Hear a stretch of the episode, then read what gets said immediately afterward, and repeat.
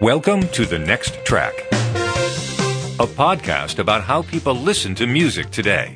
I'm Doug Adams. And I'm Kirk McElhern. We self-produce The Next Track podcast and want to keep it ad-free, so we rely on contributions from listeners for support. You can help us by making a regular donation via Patreon. Visit patreon.com slash The Next Track. And thanks. This week, we would like to welcome a person that the B B C Music magazine called strangely fascinating, Kathryn Williams, who is a flute player. Kathryn, thanks for joining us. Pleasure to be here.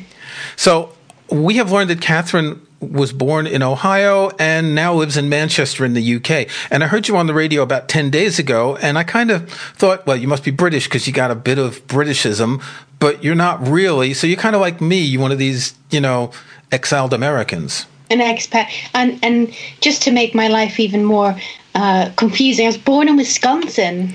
Oh, and and spent sort of twelve years there, and then we moved to Ohio. Okay, so a cheesehead. I'm a cheesehead, Packer fan. Yeah. Yes. Okay. The reason I wanted to have you on, as I said, I heard you on a B B C Sounds program, The Listening Service, Music and Breathing. The show was about how the breath is important in music, and there were there was a singer, and there was yourself, and then there was a presenter talking about how breath informs music, creates phrasing, et cetera. And you also have a, a, a personal history that brought you to a point where you are commissioning very unique works for flute. But let me just talk a little bit about why this interests me so much. So I have mild asthma. It's not too serious. And about two and a half years ago, I started playing the shakuhachi. And I had never played a woodwind instrument before in my life. I've played guitar and keyboard, viola da gamba, things like that. And what I find fascinating is that the progression over time of not only perfecting the instrument, and I'm still a beginner after two and a half years. If you've ever played one, it's not an easy instrument. But the fact that just playing it has improved my breathing capacity. When I started, I could play a note for maybe five seconds. And of course, a lot of that's not having a good embouchure. But I can easily play a note for twenty seconds now, which is nothing compared to what you do. So maybe start with your physical problems that led you to where you are now. Sure. Well, I'm really glad, first of all, that your your um, your notes are getting longer and longer. That's great. Um Yeah, so um, I started to get very serious about the flute from like the age of twelve back in the in the States, and um, sort of was on track to to become an orchestral player and so or soloist. That's that's sort of the the trajectory I was on. I had the opportunity to move here to Manchester back in two thousand seven to study on a full scholarship at the Royal Northern College of Music um, to study with the Peter Lloyd, who was principal flute of the L S O for about twenty plus years. Um, and so I, I came over here with my flute and some books and uh, I think one or two suitcases. And now that is uh, thirteen years ago. And I haven't, um, so back when I started at the R N C M, um, I really loved the difference in the British Conservatoire. It just seemed Um, it seemed really possible to be a working musician here, more than I ever sort of thought was possible in the States. Um, I started to get more like some extra work with orchestras and given lots of recital opportunities and chamber music performances. However, um, I started to get some sinus infections, which would just put me down out of playing for, for a week or two. Um, And then they just kept getting worse and worse. And if you've had a cold or allergy in your life, you know that it makes your head feel like it's like on the ceiling or something. It is separate from your body. So when I then needed to be preparing for orchestral auditions or for lessons, I just found everything was wrong. I couldn't, I couldn't breathe in properly, couldn't breathe in enough. And then it was very noisy. And then um, I couldn't sustain a note for even five seconds. Um, and this condition worsened over the next few years so that I, I had a totally blocked nose. So then this is called um, obstructive inferior turbinates. Ooh. Is is the actual name. So that's something to put on a business card. Yeah. So uh, then I couldn't... Um, I couldn't breathe through my nose at all, so that, that stopped my ability to taste and to smell. And then and then obviously the knock-on effect was that I couldn't exercise. I could, I'd had to take the stairs very slowly. I couldn't eat a sandwich because of the, the amount of time I was chewing. So just wow. every every single thing that you could imagine that you take for granted, like even sipping a, a coffee or something, was just... Just really, really hard. And, and particularly for someone who plays a woodwind instrument. Yeah, obviously. Where, where your life is, is revolving, your, your professional and creative life is around your breath. Yeah, exactly. And so the pressure was on in two different ways. So for me, the pressure was on professionally to try and, what, what am I supposed to do now? I've been training forever for this. Um, and finally in the state where I could progress with my career, but also in a personal way, because at that point I was a single parent of uh, my my daughter was one at the time, so I was sort of trying to juggle doing a master's at the R N C M, being ill, worrying about, you know, obviously being able to provide for us in the future, and then uh, sort of the sleepless uh, the sleepless uh, nights and. And all of that stuff. So it was a really, really intense few years for me to try and work out what to do. Um, so I guess out of sheer necessity, I just tried to work out, well, how can I make anything work on the flute now? So I, I would like rigorously um, measure how much air I could, I, I needed for every register on the instrument. So I would do that by. Um, trying to find the like sort of the ground and the ceiling for every note. So what can what's the least I can get away with, and how much do I have possible? And then also playing with the angle of the head joint, um, and trying to work out in the music where I could get away with taking all these extra breaths that I needed. So like for my for my Mozart concerto, I couldn't make the eight bars that, that are standard, for example. Eight bars on one breath. Yeah, well, normally, yeah. You know, the dum-bum-ba-dum-bum, da-da-da. Normally you'd carry on until the dee-da-da-da. That one. Yeah. Uh, which is the one you have to play for all the auditions. I couldn't do that. So I'd yeah. have to sort of work out how to take a how to take a top-up breath. And then, of course, I would wor- be worried that I'd be so nervous about it that I'd get this loud sound. My shakuhachi teacher calls those cheating breaths. Yeah, the, the sort of the top, top-ups. Yeah, well, when you just can't make the whole phrase and you need to get a little bit extra. This isn't cheating, though. This is actually trying to do it. yeah, yeah, yeah. There's a fine line there. And I found that with my teachers, it was really hard to explain that. Um, I wasn't trying to like cheat anything or, or anything. It was just my body not being able to do something. And um, some were more sympathetic than others, but I think most people, especially, you, you really only have the experience of playing with a cold for a week or so at the at the most. Yeah. So this was like the most extreme breathing condition, and it was constant. There was there was absolutely no relief ever. So.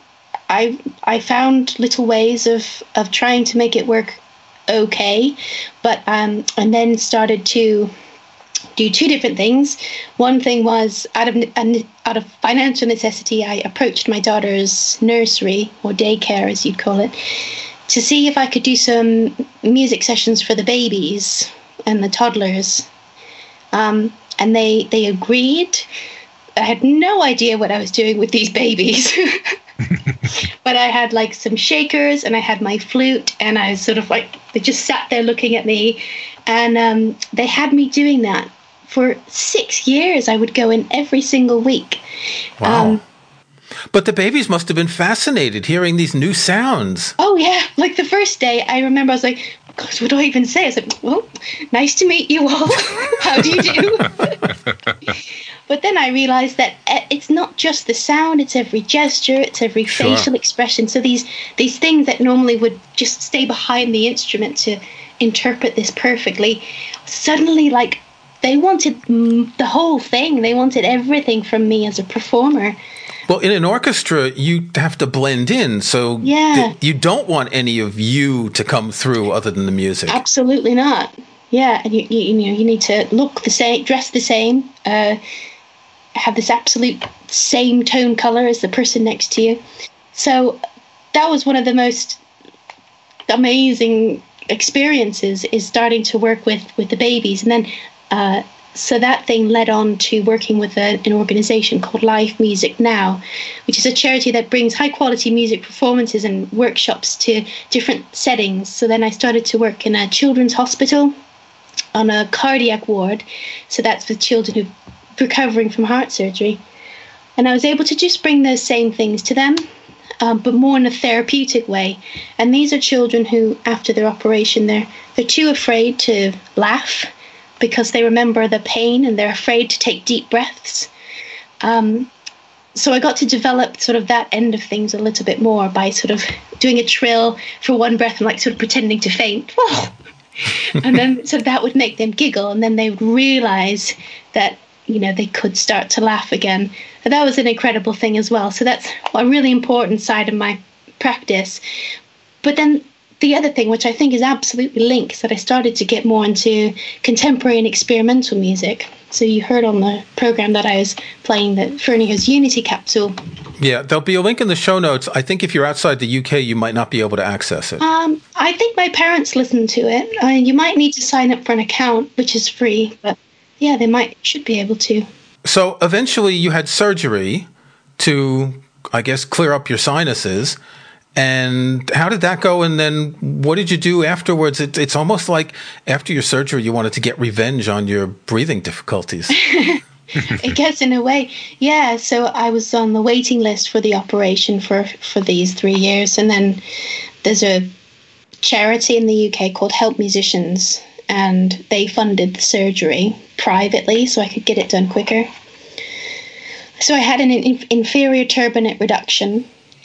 Okay. So they they were then reduced, and um, I remember that I brought my flute to my post-op appointment a couple weeks later to play the um, the opening solo of Debussy's L'Après-midi d'un Faune to the consultant, and I was able to do it in one breath. That was amazing. Uh, yeah. And and it was this sudden after the operation that all of a sudden you could play again? Absolutely, yeah. So wow. your, your lungs had the capacity, it's just the air couldn't get in but there. But I also do have asthma. Yeah. So it was like a, a double whammy. So yeah. my, I don't know about your triggers, but for me it's like dust and smoke. And it's dust and it's certain kinds of pollen. And when, when there's people burning stuff outside, yeah, it goes, that's one of them. Right, right yeah, up, yeah. Yeah. So, as as I said, you wanted to get revenge, so you've started commissioning original pieces for the flute that are up to forty seconds long that you play on a single breath. Well, there's no time limit, so the only oh. limitation is that it's one breath. So it's one inhale and one exhale. So could I write you a piece that's two minutes long and you'd be able to play it? Well, you can try. You'd have to.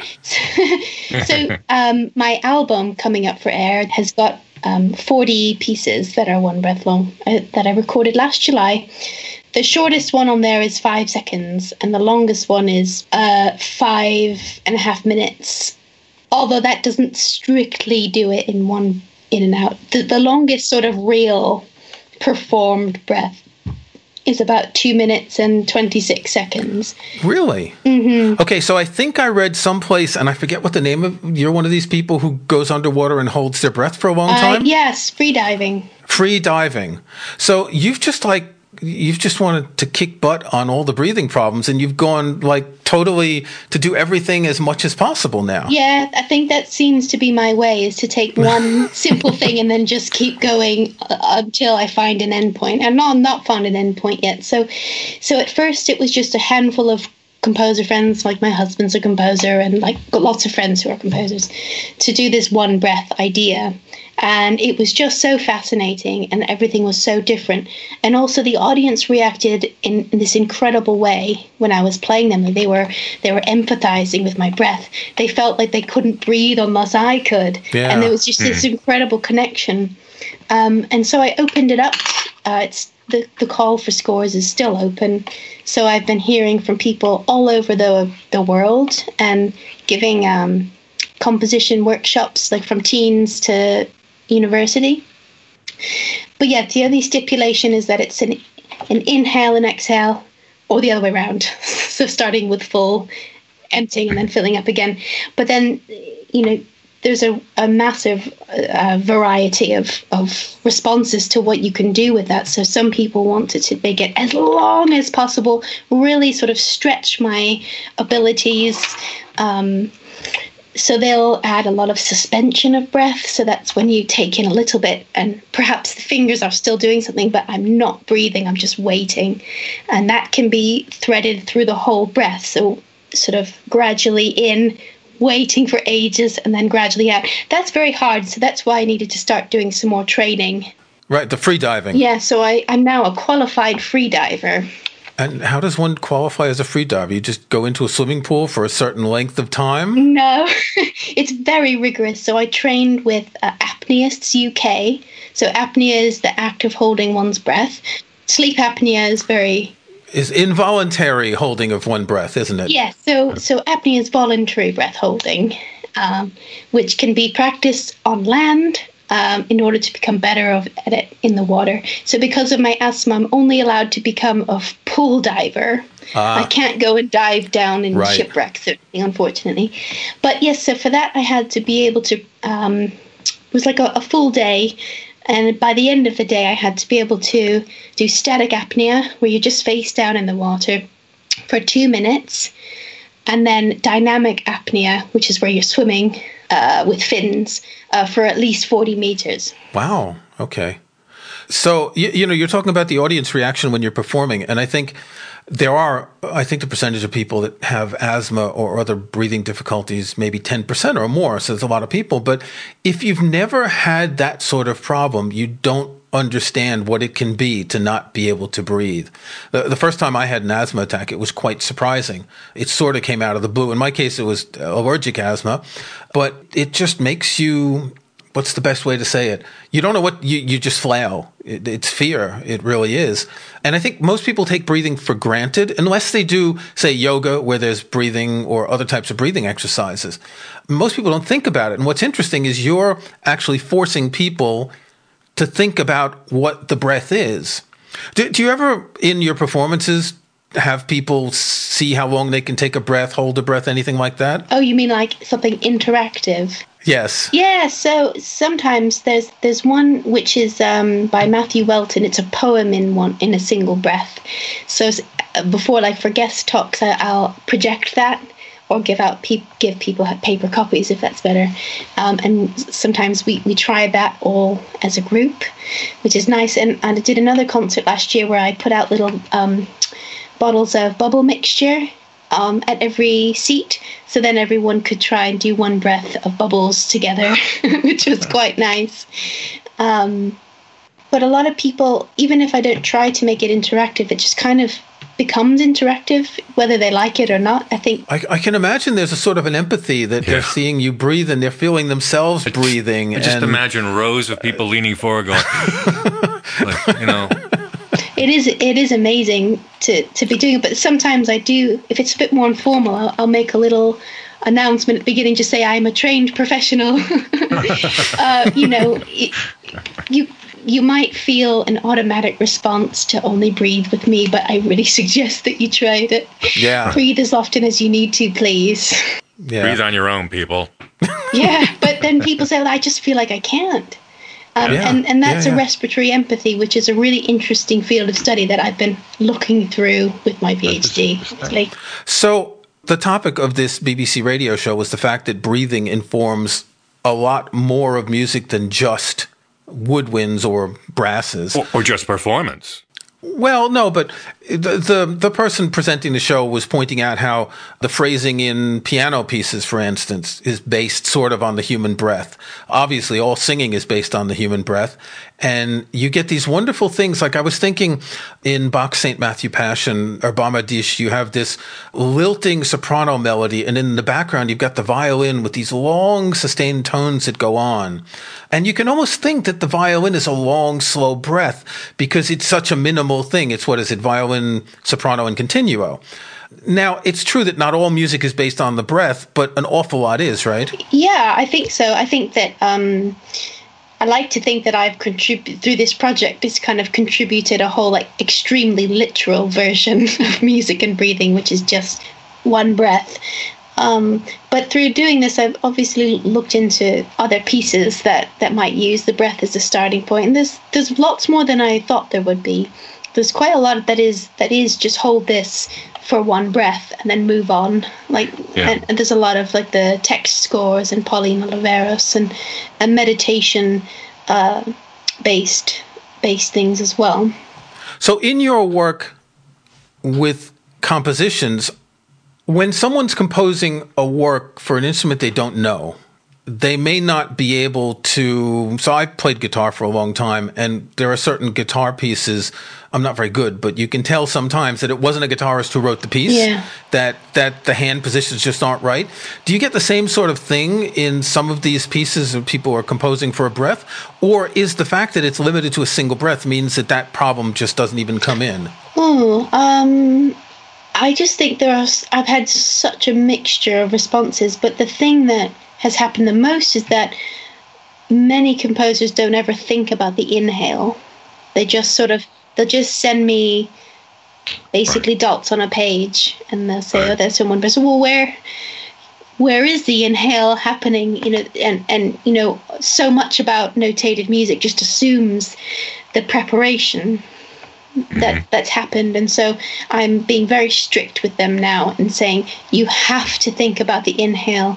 There are a range of sounds I could make on the inhale, but I really want to drive that home. So now there's more than one hundred pieces, so I think I like to think that I've influenced at least one hundred composers who will now think about the performers and what their bodies have to do in order to perform the things, The, the symbols that they put in front of them. Are, are there a lot of works that you've learned, that you've performed, that are difficult because of catching your breath? In other words, orchestral composers who have these long bits and you don't get a lot of time to breathe in between? Oh, yeah. I mean, you just look at the standard um, excerpt lists for auditions. I mean, it's just everything is just a booby trap after the other. Like, it's just so hard, like uh, the Hindemith Symphonic Metamorphosis. I remember... In, in high school, I played in the in the high school band. I played brass instruments, but um, the ladies who played piccolo and flute would often double up on a part because it would be so exhausting mm. to do some of the intricate ah.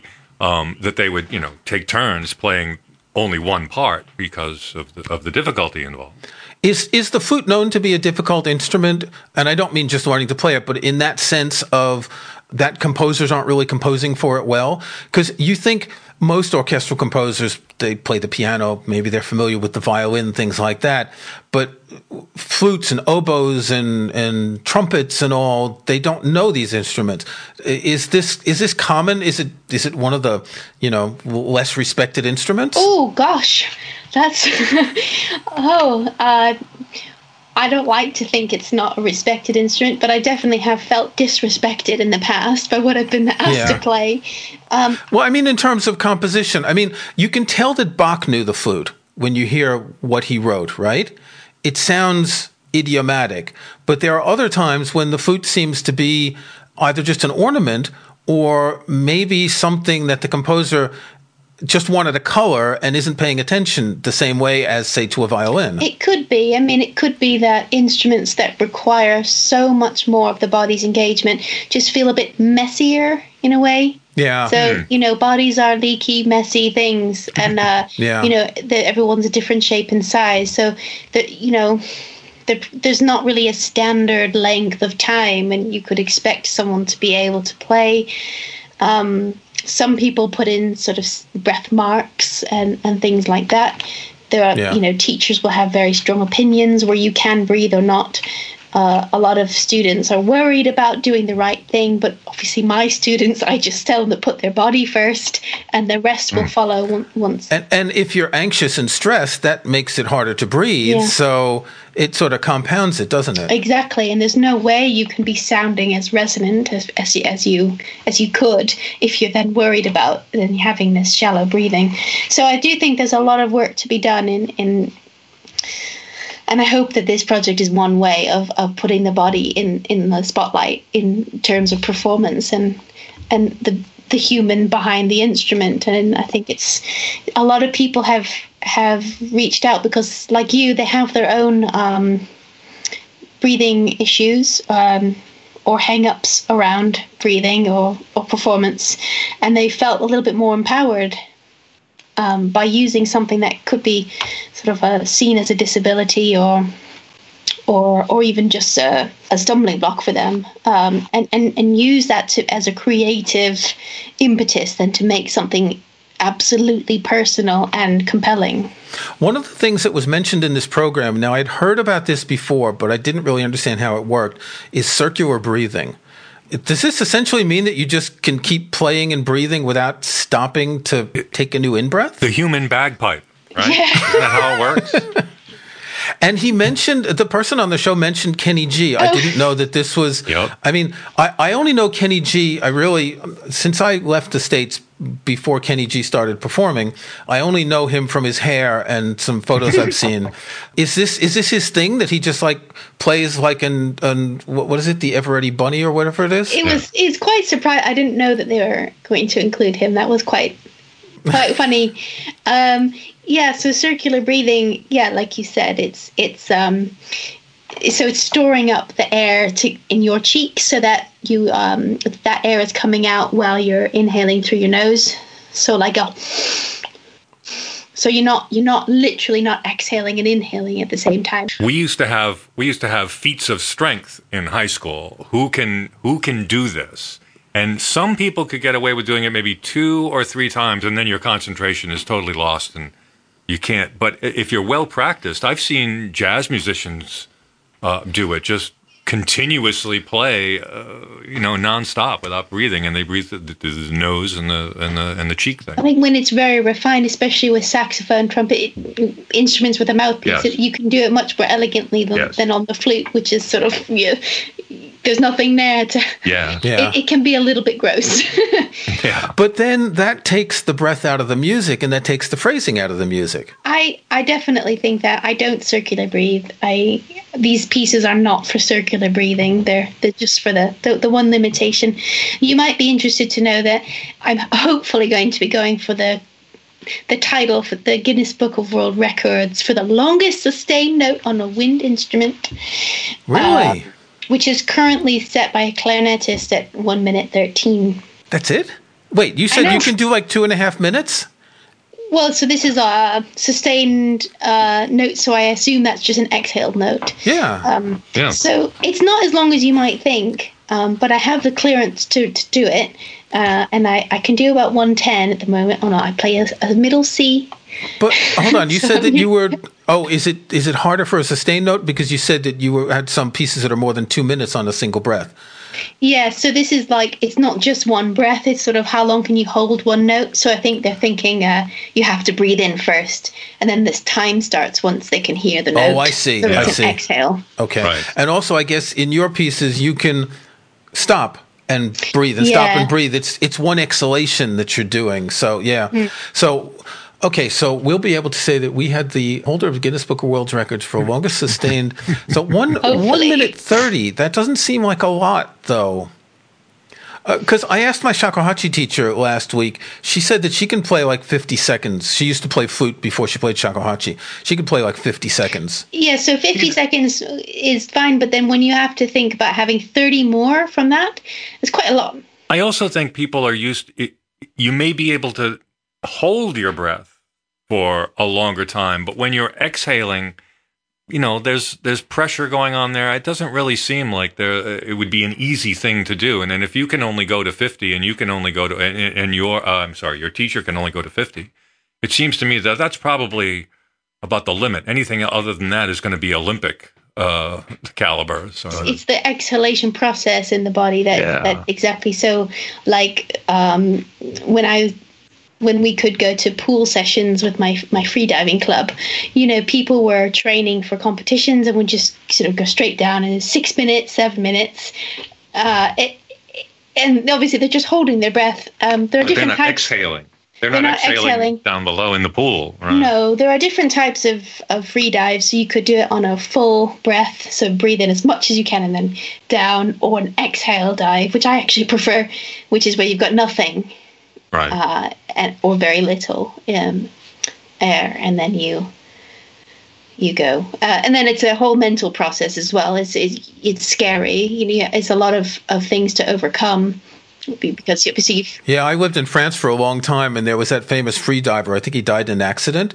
And th- every time he tried for a new record, it made the news.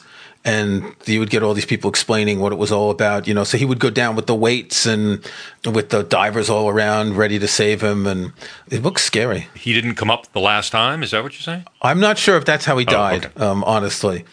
But so I would think, though, that if you're trying to play a sustained note, you have two problems. One is you want to make your embouchure as tight as possible, right? To let as little air out as possible. But the other is that as you're exhaling, it seems to me, in my limited experience, that holding your breath is very different from exhaling. As you're exhaling, I think C O two seems to build up more, and so you end up like gasping for breath if you do it too long. Yeah, yeah, you can do. Um, I guess that's why it's important to train in a very sensible way. So yeah, and you can't cheat doing circular breathing. No, for this. So the, the rules are very, very strict.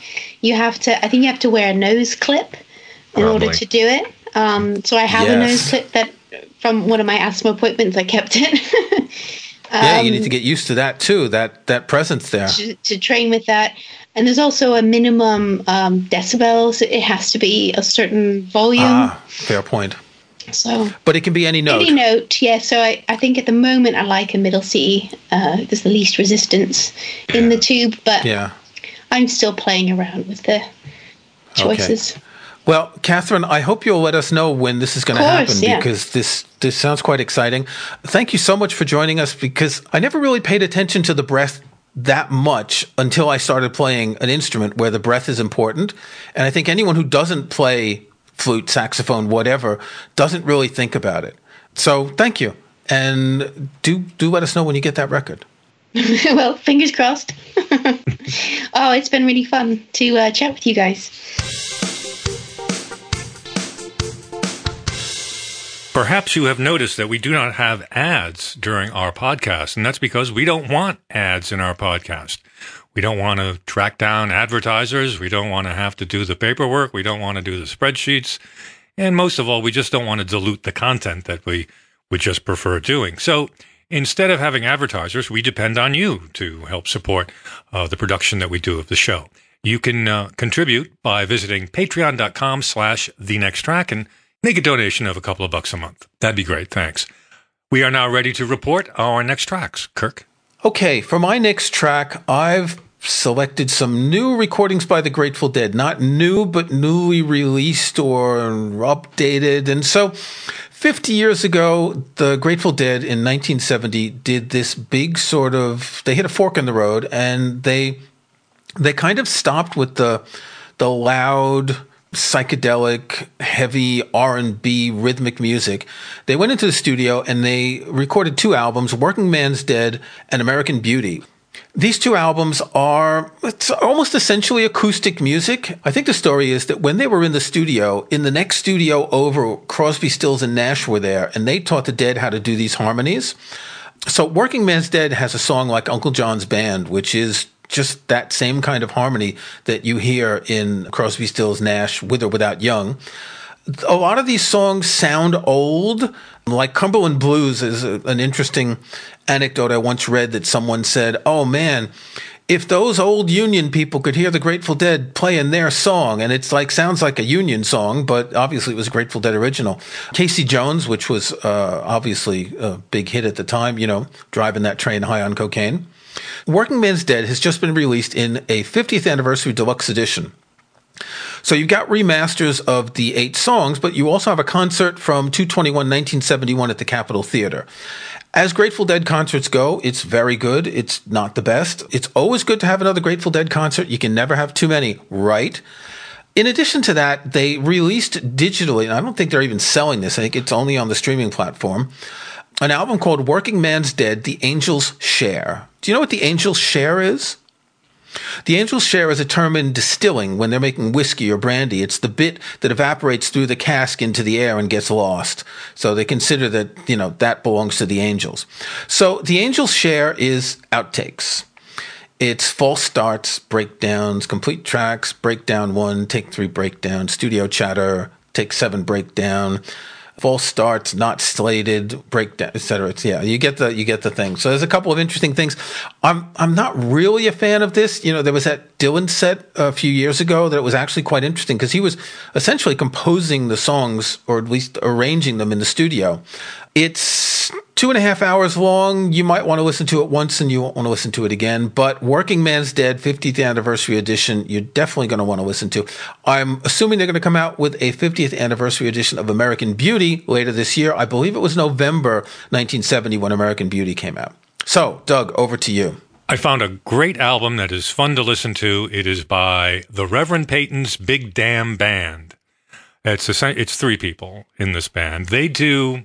Well, let me put it to you this way. This is the sort of band that you would hire to play before a hillbilly re- tent revival meeting. Uh, but I say that as if they're a joke. They're not.